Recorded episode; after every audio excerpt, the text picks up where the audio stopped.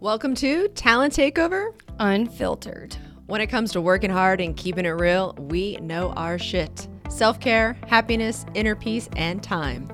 I'm Brianna Rooney, and this is Taylor Bradley. Hey, y'all. And we have thrived in chaos and turned it into an art form. So, Taylor, what are we doing here today? We're here to give you a raw, under the hood view of all things recruiting and finally give credit where credit is due to a long underrated industry that's full of quote unquote experts. All right. Well, then let's take this show to the road. Hello, welcome to another amazing episode of Talent Takeover Unfiltered. You might be wondering, wait, someone is missing. Yes, the wonderful, fabulous Taylor Bradley is not on today. So sorry about that. I'm sure she'll be on the next one. Uh, but I have an amazing guest, Amy Silverman, who is the director of recruiting at Chime. Amy, how you doing? I'm doing great. I'm excited to be chatting with you. Woo, nice. Okay. So we are going to dig, and I got to tell you guys, I, I get very excited in all of these, but we're going to talk about how to scale a company at any size, at any time. Um, and the reason I get excited about this is because as we've seen so many layoffs so long, I mean, Amy, you've been in recruiting for a really long time. You've seen a lot of this. We've seen the cycles. I want some sustainability, right? how do we how do we do that? Because it, it all starts with how do we scale correctly. So walk us through quickly. You know, how did like you've had quite a journey in your career yeah. so far. So I would imagine you're pretty passionate about this subject. Yeah, definitely. I um as most people do, landed in recruiting kind of on a whim. Went to the University of Illinois down in Champaign Urbana and studied advertising and communications and figured that would be the the path that I went down and I actually met somebody who said, Amy, you have a really good personality for recruiting. Have you ever thought about it? And I was like, recruiting? Like, what is recruiting? What's this all about? Uh, and so she said, well, why don't you come in in shadow and, and kind of see see if you like this whole recruiting thing? And I did and got offered a job, you know, shortly after that. Started my career doing third party agency recruiting. Learned a ton about the recruiting space and, and just sort of like how the whole thing works. Um, and then went over to Groupon, very early stage Groupon days. I, am based in Chicago, and there was really no tech in Chicago at all. So yeah. Groupon was kind of like the first tech company in Chicago that was was growing and scaling quickly. Uh, so built out their marketing design, creative functions, bunch of other teams. Uh, very, like I said, very early on, was there for almost six years, um, and saw it kind of go through its its high points uh, and and kind of then jumped off the, the Groupon Coupon Factory roller coaster and went over to uh, Facebook. Well, now Meta, but when I was there, it was Facebook. Uh, I was there for about two and a half years and, and built out and, and, scaled their leadership functions across the family of apps. So think Instagram, Facebook, uh, WhatsApp, Oculus, sort of a, across the board. Um, and then a former coworker of mine from Groupon said, "Hey, Amy, we're we're building out a, a Chicago office uh, for a little company called Chime. Would you be interested?" And uh, kind of learned a little bit about our mission and kind of what, what Chime was all about and really loved it. Uh, so decided to join. Been with Chime for over four years. When I started, there were under 200 employees, and now we've got about over 1,200 or so. So lots of growth, short amount of time, really fun. I was one of the first. I think I was the second employee in Chicago. Um, wow. We got you know over 100 in Chicago now. So lots of lots of moving and grooving, which has been fun. Yeah. Oh my God. It's hard for me not to start at Groupon because when you said roller coaster, I I also I was a um, contingency recruiter, so like I know all of the Groupon. Like that's what was like the heat of my recruiting career, and I, I definitely saw a lot over there. Um, so with all of, I mean, because you have you have like name brands on on you know your your resume and your your uh, journey. What is the hardest part of scaling? Yeah, you know, I think it's really just taming the Wild West, right? You come in and there's a lot of things going on, and it's really about figuring out what to tackle first. Um, and I think sometimes what happens is folks can get really overwhelmed because it feels like, oh, maybe there's no process, and maybe there's no tooling, and maybe there's no this and that. And so you can kind of get like sucked into this. Well, what do I do first? And, and how do I do it? And I got to make sure it's perfect. And yeah. I think that's where people tend to get kind of stuck. Um, and so my thought is, all right, if you don't have the budget for, you know, some big fancy tool, that that's okay. You can kind of build it and, and do it on your own. And it doesn't have to be perfect. And as you continue to build and scale, you'll make a use case as to why you may need the budget for X, Y, and Z. And it'll continue to get better over time. But it's really taking that first actionable step to doing anything. And I think that's where a lot of people kind of get hung up. Yeah. So how do you when you talk about um, having budget, like how lean have you had to be? I know like as we're starting to tighten things up even again, but I'm sure imagine you're it was pretty lean in the beginning. Yeah, you know, I've I've done things out of you know Google Sheets and just uh, I'm sure as as everybody has um, to to kind of like build reporting and build things like that, all the way through having you know amazing tooling that that you can kind of use to to pull things. Even so far as I've worked in in places and, and scaled where we didn't have any ATS and we were using you know email as a form of of an ATS, which is obviously not sustainable or scalable. But you know, you have to work with what you have, and you also have to be able to understand how to explain recruiting to people that don't work in recruiting. Because I think sometimes people think recruiting is like easy, right? You know, it's like how hard could it be to you know get on the phone and get somebody to come and work here, and you know why is it so challenging and all these things? Why do we need to spend money on it? And I think once people start to see the value of recruiting and the value of people and talent, at their company, then they start to to want to invest for it because at the end of the day, your human capital is the most important thing that you have in your entire company, right? Like that that's my sense. You are giving me chills over here because, oh my god, um, I I once had someone tell me that a monkey could do my job. So thank you, person, for that. Uh, yeah, that uh, just no monkey. I think I don't know. that was many years ago, and I just will never forget that. I was so insulted. Um, but yeah, so hiring is literally the most important thing any company does. It's like so I, I am building a course on um, how to recruit for startups because that's its own separate you know the beast, right? Um, like as we're talking about sustainability, and so I was kind of doing research around what I wanted to deliver, but like working with startups, working lean, and then now seeing why do startups fail. And one of the main reasons is because they didn't have the right talent. Mm-hmm. Yeah. And or the communication wasn't together or they didn't, you know, so that like I totally agree. Talent is absolutely hundred percent the main the main component. And then also keeping it together, retention and yeah, all absolutely. Because at the end of the day, if you don't have the right people in the right roles, you're gonna have to do your job all over again. So we always say that when we're, you know, talking to candidates too. I always tell this to my team when they're about to close a deal and, and chatting with somebody that might be joining the company we're not in the business of convincing you why you should take a job that you don't want to take or doesn't make sense for you. Because at the end of the day, you'll just leave and we'll have to refill the job. So it's basically like putting water in a bucket that has holes in the bottom of it. We don't want to do that. We want to make sure that you're suited for the role and that you're going to be successful. We're setting you up for success. You're excited. It makes sense for you. Um, because otherwise, you know, we're just going to have to do it all over again. So at the end of the day, I think sometimes recruiters can get a bad rap, like, oh, you're just trying to push me into a role or push me into doing something. And that's not the business that we're in at all. We want to make sure that you're going to be successful at the end of the day. Okay, I love that. So then are your goals, like your recruiting goals, are you guys think about like what your closing rate is? Because that's definitely part of a metric that we talk about. Sure. I think closing rate is important, but I, I think fundamentally more important than closing rate is candidate experience. And on, on top of that, um, I think the other metric that you have to think about is the difficulty of the search that you're working on. Right? If you're working on a pipeline search of, you know, I don't know, entry level customer service folks, let's say, that's going to be a, a, much different close rate than a senior director, director, VP search that might be a little bit more challenging. There might be some more nuance to it. Um, so I, I think you have to take into account the challenge challengingness. It's not a word, but the difficulty. go. Difficulty. it's Monday. Bear with me. The difficulty of a search to to really understand the close rate that's tied to that.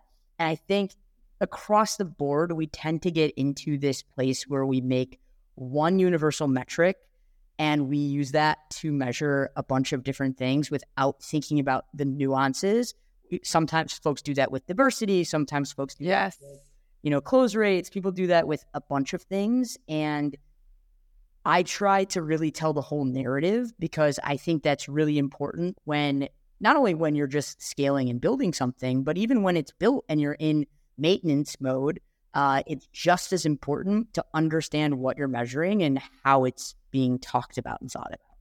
Yeah. Does that make sense? No, uh, hundred percent. I think that's great, especially like my my ears perked up when you said diversity and inclusion. You know those numbers because like that's its own separate beast, probably its own separate like webinar. Because well, okay, I have I have asked this. Yeah. When scaling, when scaling, when do you sit like, hey, let's not forget about this. Let's stop because I I know like I've worked with lots of seed companies, Series A, right? They're fresh. Like all they're thinking about is we have something to build. They're not thinking of anything else, how we do it, are we doing it right, anything. So at what point do you sit down at the table with them and been like, we're not thinking this through. We're thinking only about the next three months. Can we Yeah. think past that? So I think there's a couple of things at play. First of all, whenever you get into a new company and you're scaling, really in any role, recruiting aside, you have to build trust, right? And so how do you build trust? So I think about building trust with data because I could tell you all the feelings I have in the world and that's all fine and well. And I personally think my feelings matter, but you know, the business may not, right? And so coming to the table with data is way more important than saying I think or I feel. And so I think you start to build trust by coming to the table with data first. And the, what the data shows historically is that companies that are the most successful tend to be diverse and tend to match their user base. So when we think about things, we think about, I always use the phrase like, do our insides match our outsides? So does our company match the member base and the user base that we're going after? Uh, and at the end of the day, if the answer to that is no, then I think the argument becomes, well, you can't build something that's going to be successful. You can't scale something that's going to be successful if you don't understand the users that you're serving. Mm. And the only way to understand that user base is to have this diversity of thought within your organization. And so it's sort of this like chicken or the egg scenario where you have to kind of like walk it back to get folks to kind of like understand and buy into that value. So that's kind of my thought on it.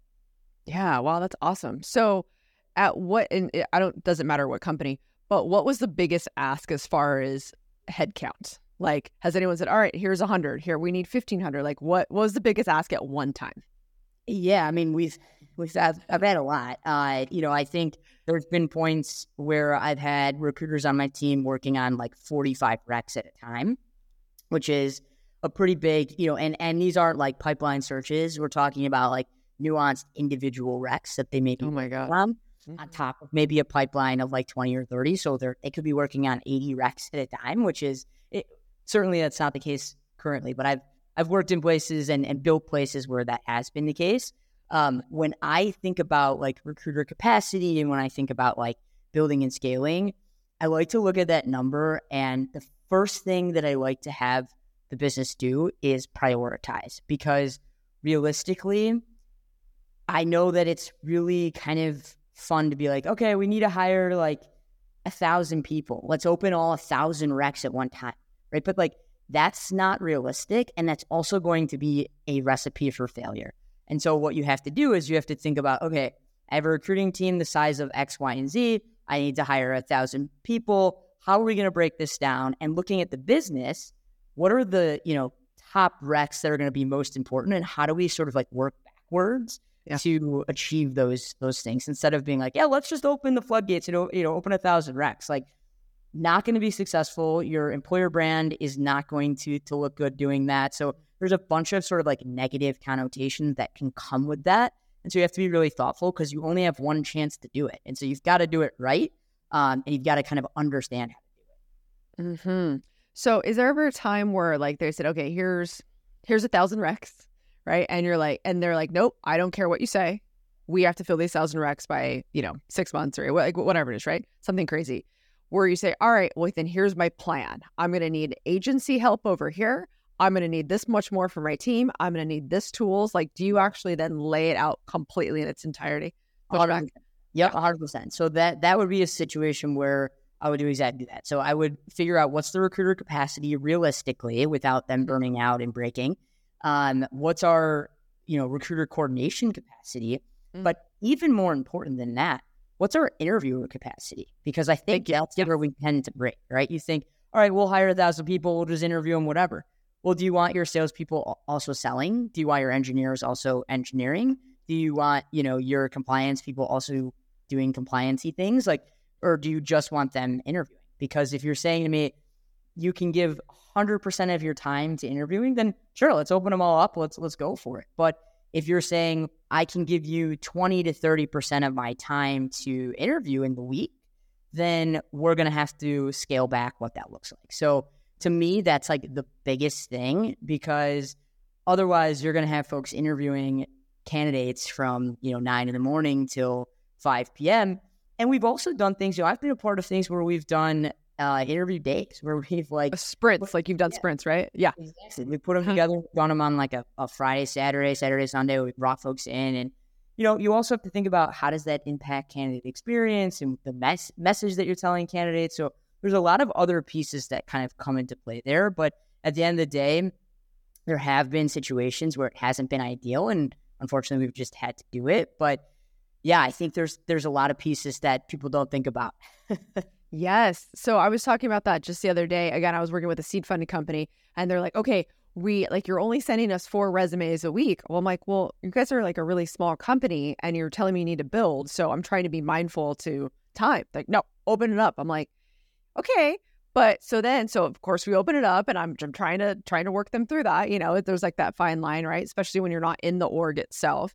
And so all of a sudden, within two weeks now, I have people being like, "Hey, I can't even schedule on the hiring manager's calendar for another three weeks." Yep, exactly. And now we're in a situation, and you're going to yeah. lose candidates that are really solid. Uh, and so, t- to me, like I, I preach this all the time. It's quality over quantity, and mm-hmm. it's really thinking about how we can strategically do that. Because let's say you find a candidate that you know you you really want, you want to push them through, but there's no time for them to interview because the the folks that are interviewing are already all booked up.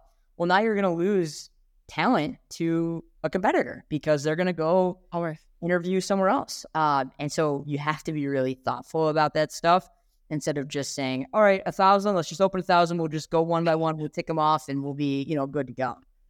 Uh huh. You know, what's funny is um, I always find that hiring managers are like, well, that's exactly why you need passive candidates because they'll wait. They're not actively looking. But what I feel like they don't understand is the moment you get a pa- true passive candidate, they're now looking. You've now put it into their mind that there's probably something really there's cool stuff out there, right? Yeah. So all of a sudden it's like, well, wait, you said they were they weren't actively looking. Well, they weren't yesterday, but they are today. Certainly, and, and building a talent community and, and building pipelines like super important. But you also have a lot of times where you have really niche roles, and you're not going to build a pipeline for every single bespoke role that you have. So certain things you can absolutely build pipeline for. So call it like, you know, PMs, designers, engineers, you know, maybe analysts, whatever the the, you know, large populations might be. Uh, but then there's going to be these sort of like nuanced roles, whether it's creative roles or, or other things where, you know, you're going to know who the top 10 candidates are. And there may not be more than 10 people that you even want to go after for that role. Um, mm-hmm. And so it doesn't even matter if you pipeline or not because the top talent is those 10 people. And you have to think about strategically how are we going to attract and entice those 10 people to engage with us? Yeah. Oh my gosh, its own separate scaling problem. So I I can't believe we're already coming up, up, up on time right now. So, but I, I have, I have, I'm like, oh my God, geez, I got to keep track of this. Um, so here, I have to ask this question. How do you balance though trying to do something really quickly, trying to scale fast because you, you you're being innovative. You got to get the market first. You got to do all of these things where we talk about going back to the business. How do you have a fine line between holding strong on, you know, make sure the org's okay, making sure everyone's getting onboarded properly, like all the other stuff that comes along with hiring that I think a lot of people don't think about. So balancing like that and speed. Is that yes. your Yes. Yeah, it's it's tough. I mean, you know, I don't think that there's like a perfect science to it that I have it cracked perfectly. Uh, but I, I do think that one of the best ways to make sure it, that you can do that is going back to like what I talked about with interviewer capacity. It's looking at the infrastructure that you have to bring these people into, and are you going to be able to bring them into a place where they're going to be set up for success? Um, and if not, what are the areas that we need to beef up? So, are there trainings that we need to be working on? Uh, is there an onboarding, uh, you know, structure set up? How are we thinking about uh, 30, 60, 90 day plans? Mm-hmm. You know, all sorts of things like this where it doesn't even, I mean, it depends how big the company that you're scaling is, if there's an HR function already or not. if there is sort of a people partner function, there's got to be a really tight relationship between between recruiting and that people partner function. Um, and if there isn't, then recruiting is going to have to really think about some of those things and start to think about how do we build that infrastructure to set these people up for success. And sometimes that means like taking a beat and being able to sort of like build that to to to be successful. And I think at the end of the day, like I said, showing through the data why that's important, you yes. will absolutely get the buy-in from senior leaders as long as you start to bring in the most important hires first so that the progress can start to begin and then you can start to kind of like scale from there. Yeah, it's almost like giving the business a little time to breathe. You guys breathe, you keep doing what you need to do. Now we're going to move this other part. Uh, but I would imagine hiring managers or, or different functions are kind of like fighting. They're like probably pulling recruiting. No, mine's more important. Yours is more important. Like, do you find yourself being a like a mediator sometimes? Oh, for sure. You you yeah. have to kind of be able to sometimes just like you might get like a he said she said sort of a thing, and you've got to get everybody in the same room and have conversation. Uh, to me, I think about it through the lens of asking questions. I think you tend to get a lot more information that way. So, what questions can I ask to kind of get folks to figure things out, you know, on their own and, and start to kind of like unwind? Um, and then I can kind of jump in from there and be like, you know what, that that totally makes sense let's you know let's run with that. Uh, but yeah, it's sometimes recruiting. I'm sure folks have said this before. It's a lot of like herding cats. It's a lot of like trying to get everybody's message across and who's doing what and who said this and just kind of like getting everybody united to like understand how we're going to move forward. nice. I actually know a uh, I have a recruiting friend that I've known for a really long time. Actually, her title is herding cats yeah, it's totally true. You know, and uh, it's it's definitely one of those things where it's like, you know, you, you it's part of the job being able to to kind of like communicate and kind of piece the threads together for everybody that sort of kind of comes with the territory. My God, I love it. So, Amy, I I, I got to end it. I'm sorry. Um, I, first, I, I want to know your broke to boss tip, and also, I'm just going to full blown ask you live. I feel like this is a webinar. I feel like this is something where people are gonna they're gonna have so many questions. I think we could have kept digging and we can have like a good 45 minutes chat on this. Are you in? Yeah, let's do it. okay, put you on the spot. All right. What's your broke to boss tip? What's the main thing? One person one thing they got out of this. I, I, I think the biggest thing is lead with data, uh, be strategic. And I know this is more than one thing, but I'm, I'm giving you a couple Let's do it. step by step here. Like, yeah, with data, be strategic, uh, and really start to build trust and build relationships because at the end of the day, that's going to be really what helps you and, and also process driven. Uh, we didn't really get into that. We didn't really have time, but I think building really strong recruiting process that you can kind of bank on is going to, it's just like working in a restaurant. Restaurants that are successful have really good systems, they have really good process in place. Same thing with recruiting. Really good systems, really good process in place tends to make you successful. Uh, and and really think about uh, that diversity. Think about the structure that you're building, and make sure that you're you're filling the bucket with talent that's going to be sustainable for the long term. Yes, I love it, Amy. Thank you so much. Remember, you guys can also watch this on the Millionaire Recruiter YouTube. Uh, but thanks. We'll see you next Tuesday. Take care. Bye bye.